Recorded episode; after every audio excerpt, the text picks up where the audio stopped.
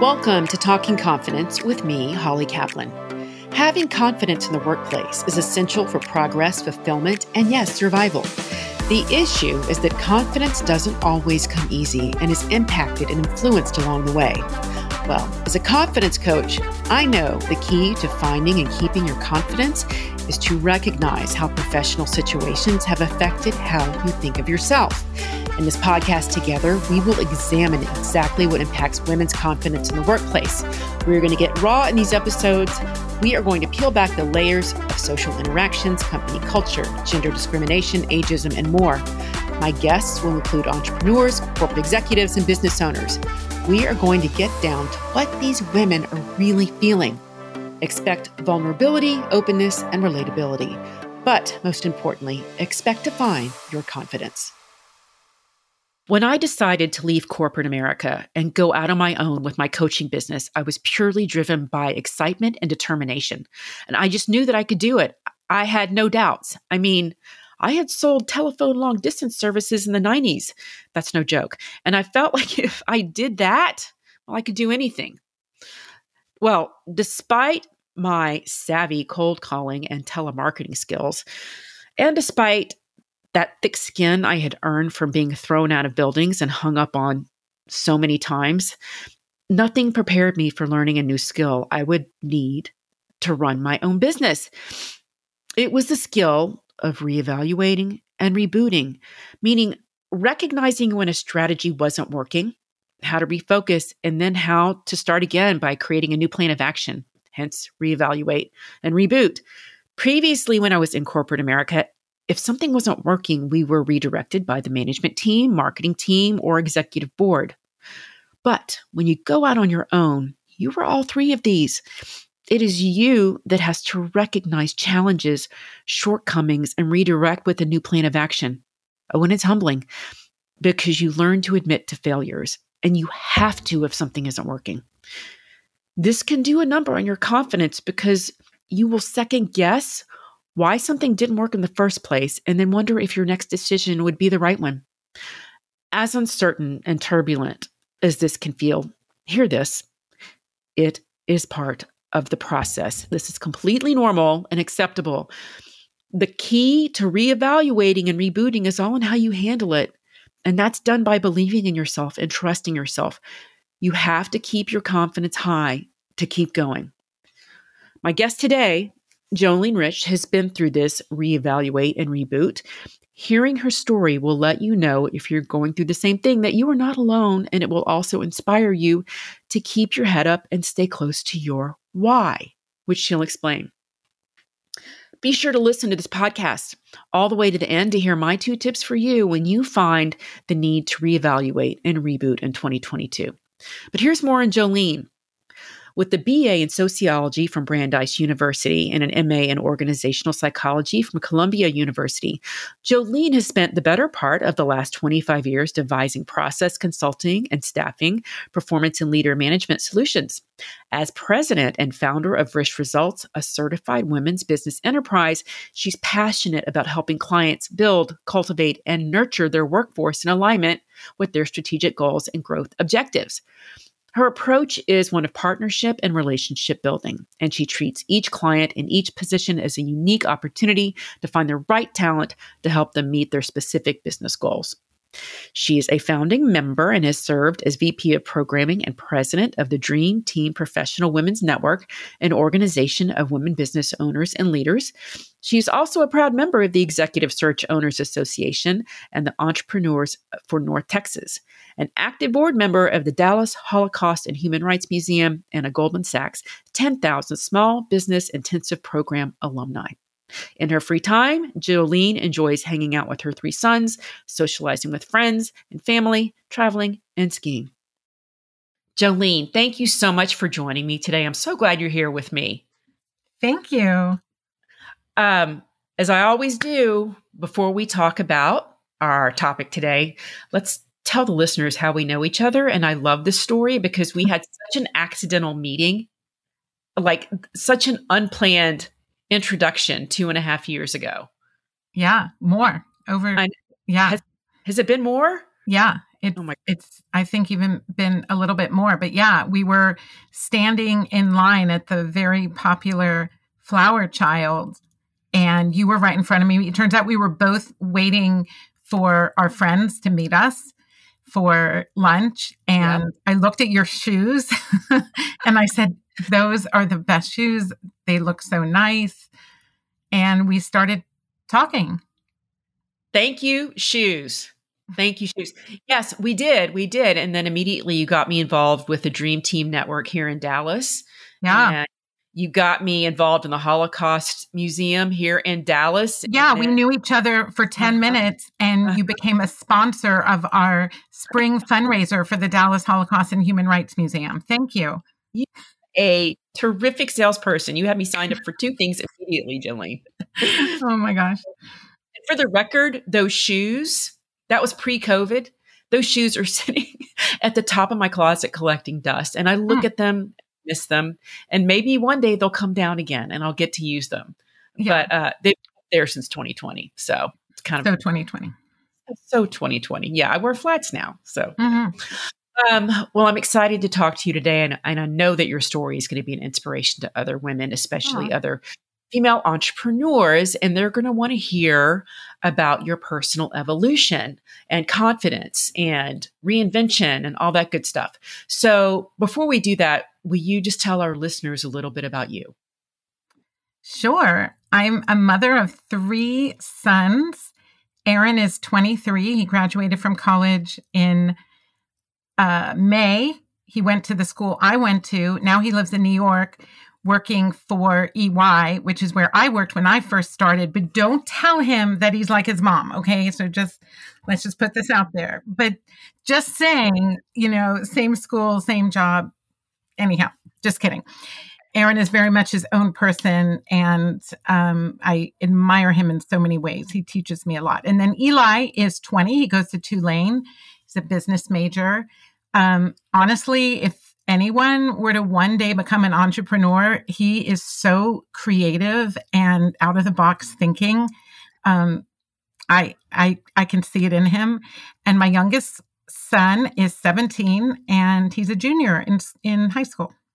Oh my gosh. And um, yeah, so that's like the my favorite thing to talk about and my sons. Um, I'm also the daughter of two really inspiring, loving, caring parents who have been married over 55 years and um, both of them first generation um, born in the US. They're amazing. I'm also the girlfriend of a wonderful man that I've been dating for seven years. So, yeah, that's a little bit about me. Girl, you got a lot going on. Just a lot of support oh. Yes, and not to mention your business and everything else that you do in the Dallas community. So let me just brag on you for a minute there. You're mm. very active here, and and um, and you're very supportive of of everyone that you know. So that's very nice. I, I, do whatever you tell me.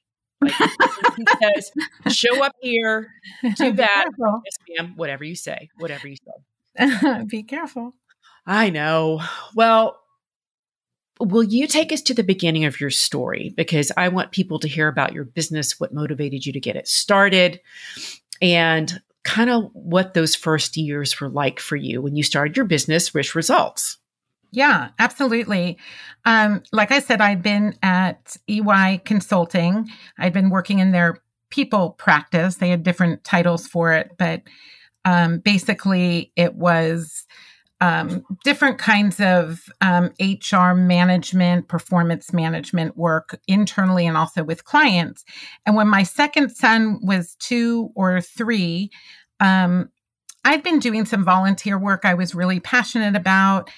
I wanted to spend a bit more time with my children. And I decided that I was going to take a leave of absence. It was actually also a tough time at EY because we had just been bought by another company. And so there was a lot of craziness going on. And so I just wanted to take a step out and try some different things. When the I took a leave of absence for a year, when the year was over, um, it seemed that the job I'd be going back to just wasn't what I wanted at the time. And I mean, it was typical for consultants, um, you know, travel and working a lot in great, exciting work. Um, but as a mother of two young sons, it just wasn't that appealing to me. Mm-hmm. And I'd been playing already with the idea of helping small companies with employee performance management and just employee challenges in general. Um, but it seemed that my foot in the door to most companies was helping companies find the right talent. And I didn't come from a recruiting background. I mean, I, you know, I I studied. My master's was in organizational behavior, so I love the idea of how to help people work effectively in teams and in groups. But I, I wasn't trained as a recruiter, you know. But you know, basically, a friend asked me to help with some positions. And at the time, it was when it was pretty high unemployment. And so if you posted an ad, you would get inundated with responses. And so the question was not really how do you find someone, it was how do you find the right person and how do you take the time to sort through all of these resumes to figure out who the right person was for your team and your culture. And that's kind of just really how I started in in the in recruiting, how I I guess fell into it. I love how you fell into it naturally. Yeah. You know what I mean? It kind of just became your niche. You're like, yeah, I can find you the right people. I know how to do this. yeah. That's that's the I think that's, you know, just the thing with on, entrepreneurship you know, it's yes, I can do it, and then figure out how. right? It's so true. Oh my God. It's so yeah. true. What is it like, you need? Okay, I got you. And then I got it. figure it out. Yeah. how are you going to do that? I don't know. I'll figure it out later. Just, yeah. Yeah. I'm just going to go with it. Yes, it's very entrepreneurial. It is. Yeah. Um, so tell me about your your first years because I know that your first years were different than your current years. Yeah, I mean, in the first years I was married, I had very young children. Eventually, um, well, um, I don't know. By the, I guess by the time I really started, Jeremy was born. So, because he's 17, so he would have had to be born. But anyhow, it was, I guess you would say, it was more of a lifestyle business. I didn't think about it in terms of growth. I thought about it in terms of where am I going to get the next client? How am I going to you know tell people about my business and honestly that was the hardest thing for me you know as an as a business owner you are passionate about something but then the question is well how do you tell people what you do and how you do it and the whole idea of marketing and sales was mm-hmm. totally new to me and a friend who had started a business invited me to a networking group and all of a sudden I realized, oh, okay, so that's how you do it. You start telling people what you do. And then when they're with other people and clients and friends and they hear about their needs, you know, hopefully they mention you. So I started learning about networking as a way to basically market and sell my business. Right. And had you not networked previously? before? No, absolutely not. Yeah, uh-huh. I'd never been to a networking meeting. And I'm so glad my friend, Debbie Romick, took me to the meeting because I would have not known what to do. All she said was come with a 30 second commercial. And I had no idea what that was. I was like, commercial? What's it? You know, and I'm thinking TV commercials and and I, I had to say, Debbie, what does that mean? And so she helped me figure out what it means in terms of communicating your value very quickly.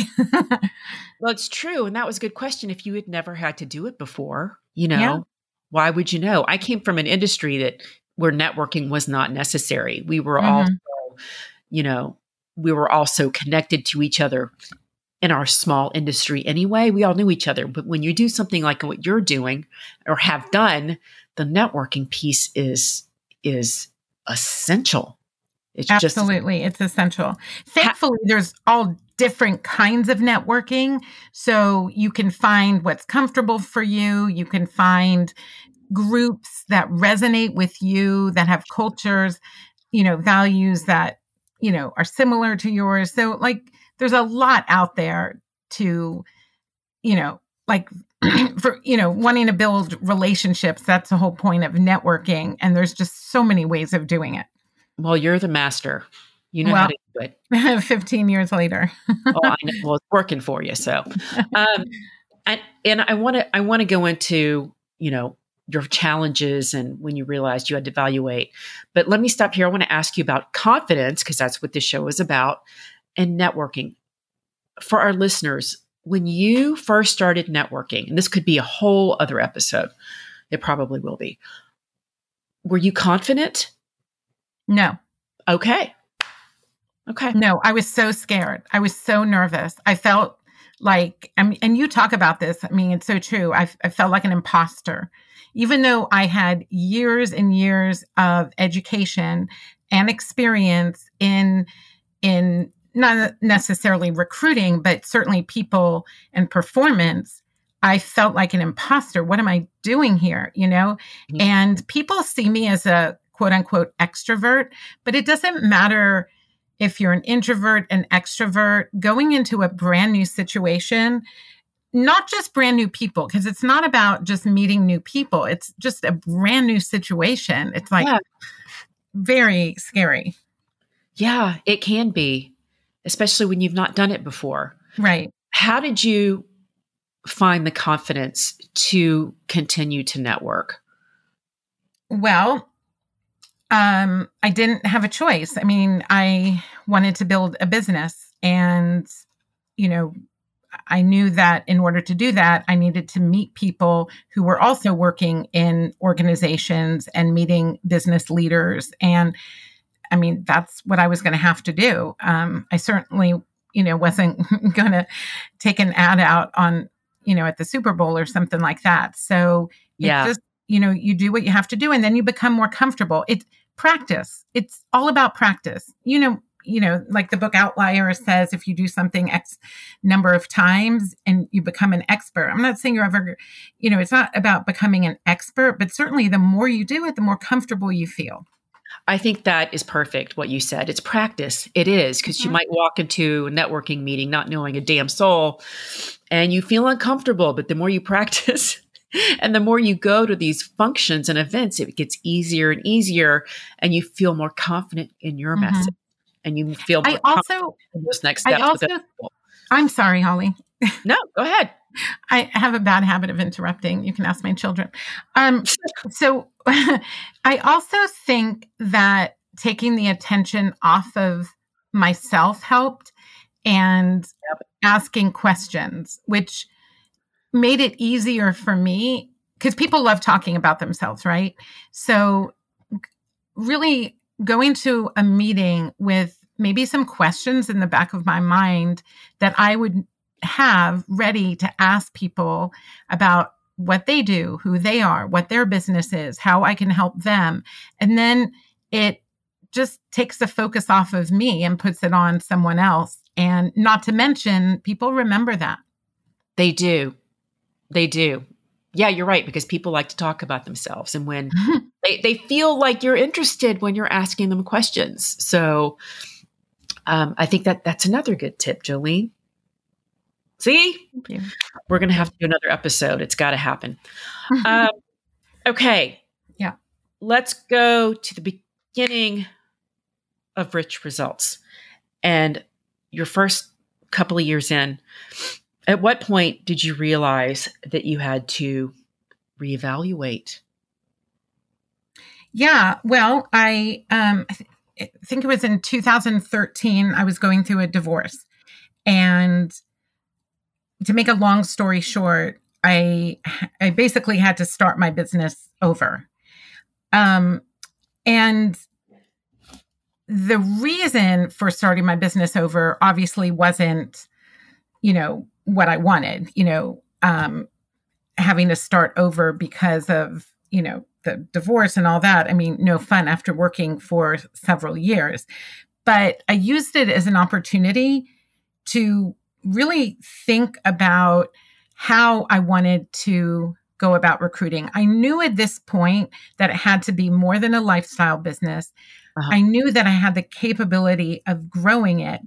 I just needed to figure out the right way to do it.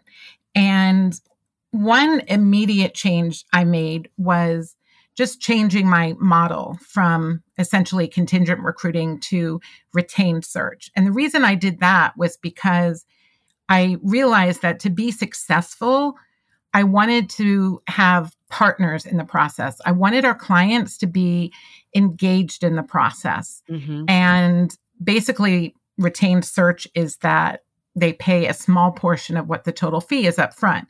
In return, I mean, we have a over 95% fill rate. We will absolutely fill the job for them. They don't have to worry about that. And also, they get a recruiter who is really involved and they feel like is just a part of the team because the recruiter is listening and responding to the feedback they're giving. So essentially, I changed my model. We became a retained search firm. And very quickly, our fill rate obviously went up. Six, we became more successful because we were filling better positions.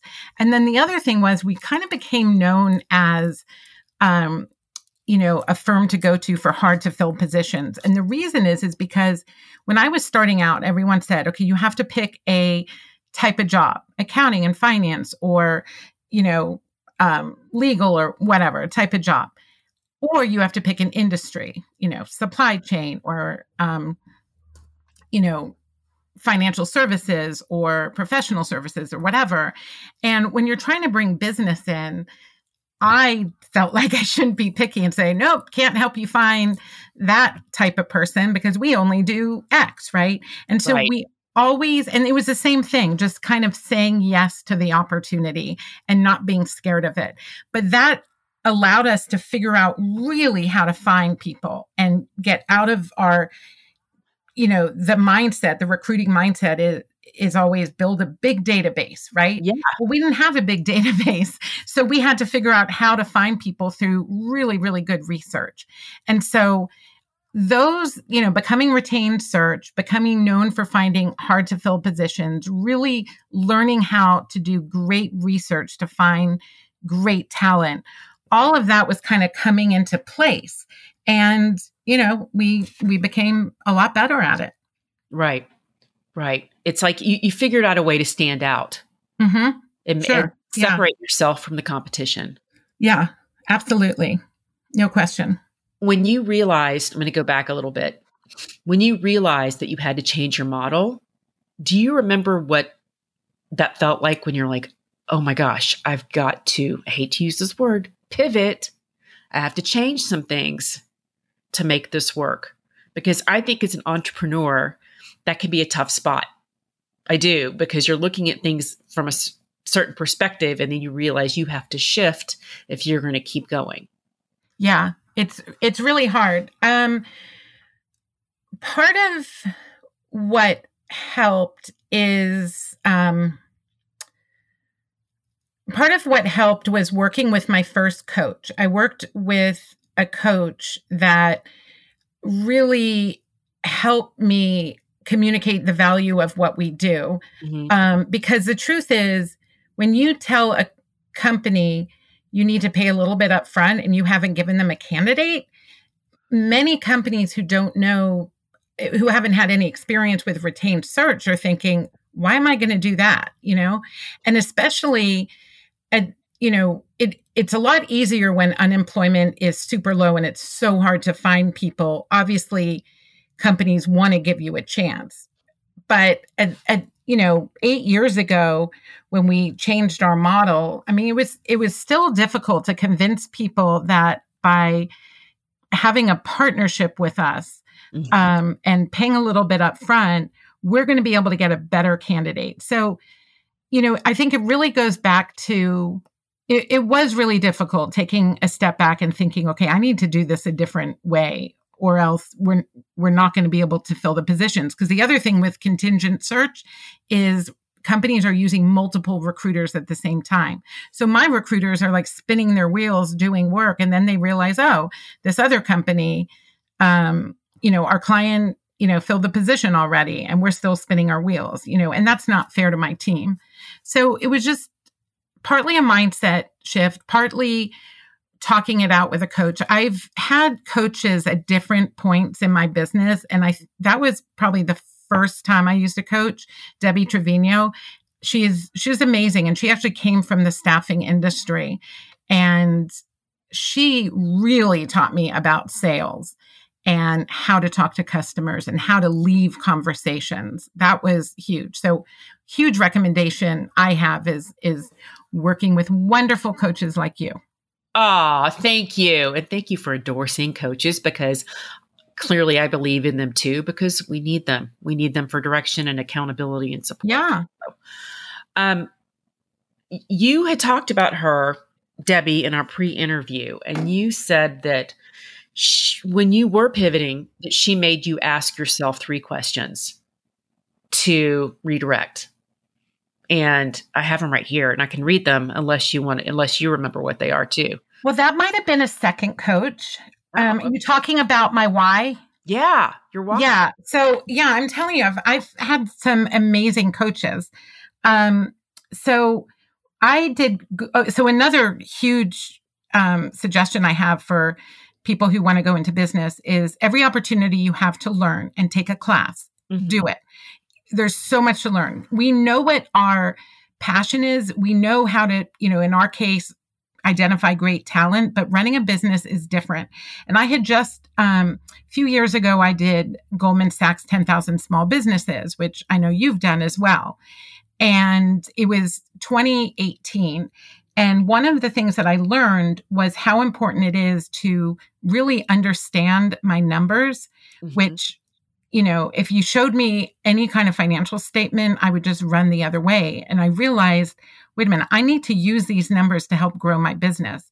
And so right after Goldman Sachs, I started working with Leslie Hassler, who helped me from that perspective. She helped me understand a number of things, but one was how to use my numbers to effectively grow my business. Something else she helped me with was during COVID. So when COVID hit, obviously people are laying off, they're not hiring. And I'm thinking, oh gosh, you know, what are we going to do if people aren't going to hire? Well, we tried everything. I mean, we offered outplacement to companies who are laying off employees. We tried um, focusing on industries that were actually doing well like and and that actually helped a lot um, construction for example um, that was um, a pretty steady industry. Um, we took advantage of the PPP money. Um, but what made a huge difference was Debbie, um, sorry, Leslie, working with Leslie. I, I told her at one point, you know, we went a whole quarter without bringing in any business, you know, mm-hmm. and she's like, let's take a step back. Why are you in this industry? And I don't know if you know the process of figuring out what your why is, but you keep asking it like seven times or whatever. Like it's almost annoying. It's like a two year old. Why? Why? Why? Why? But what? Yeah, why? exactly. exactly. And what I realized was recruiting is a is is connected to who I am, but in a way that I hadn't realized before. And Leslie really helped me just kind of scrape away at, you know, just what I was doing to understand the why behind it. And, you know, my why is to eliminate bias in communities. And in some ways, you can see that in the nonprofit work I do. You mentioned the Dallas Holocaust and Human Rights Museum.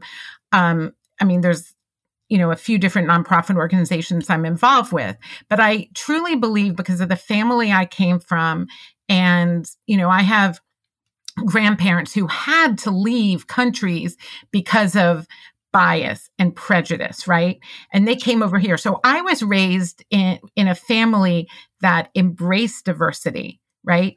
And so that became who I was. And that was one of the reasons I was so interested in in people and how people who are different and come from different backgrounds work so effectively together.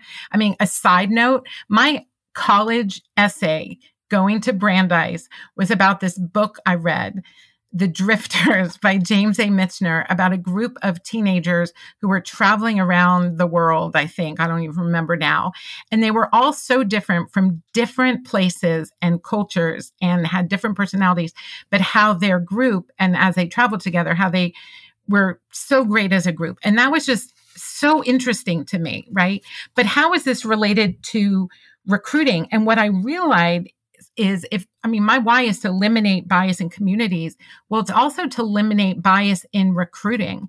And what I wanted to do was not just help companies find the right talent, but also help them understand, well, do I have biases? So I'm not looking at the right people. I'm not, I'm overlooking people because of my unconscious biases. There's an author who, who really just uh, Rebecca Heiss, and she's coming to Dallas this summer actually to speak, but she's you can listen to her online and she has a TED talk and she talks a lot about the unconscious biases that humans have because of our biology and why it's so important to become aware of it. And all of a sudden, I mean, it just all came together for me um, that my personal why and was was the same as my professional, what I wanted to do as a company. I don't want to just help people recruit. I wanted to help people,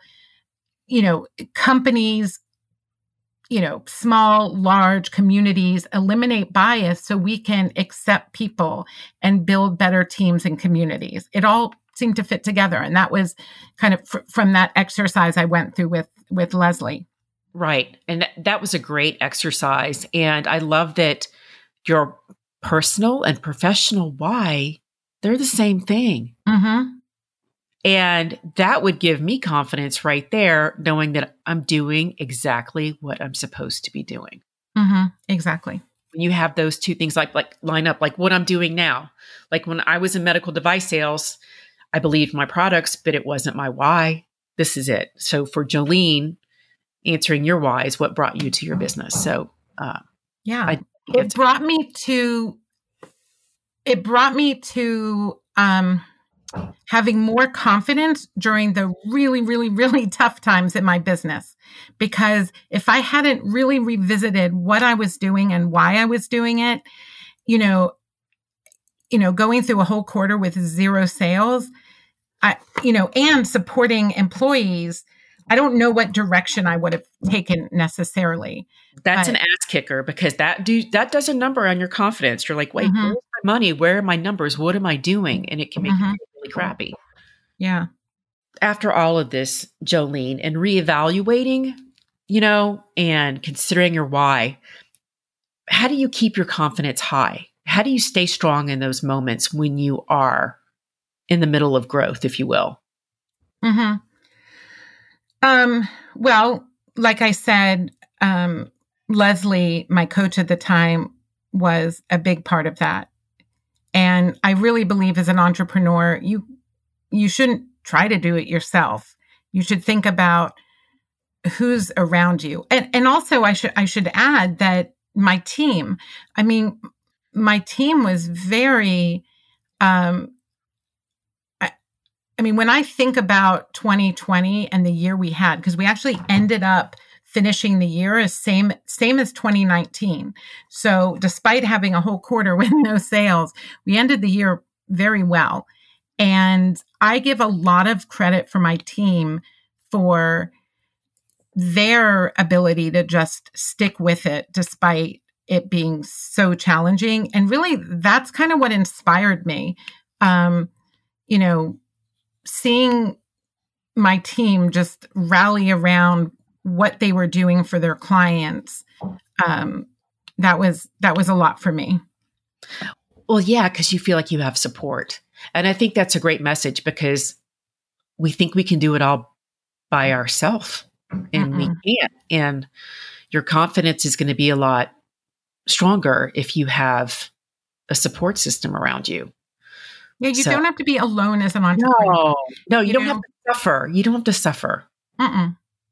So I, I think that's great. So it's don't do it by yourself and have a team you can rely on is what it yeah. sounds like really got yeah. you through.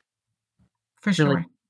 So you had mentioned this um, a couple of weeks ago to me.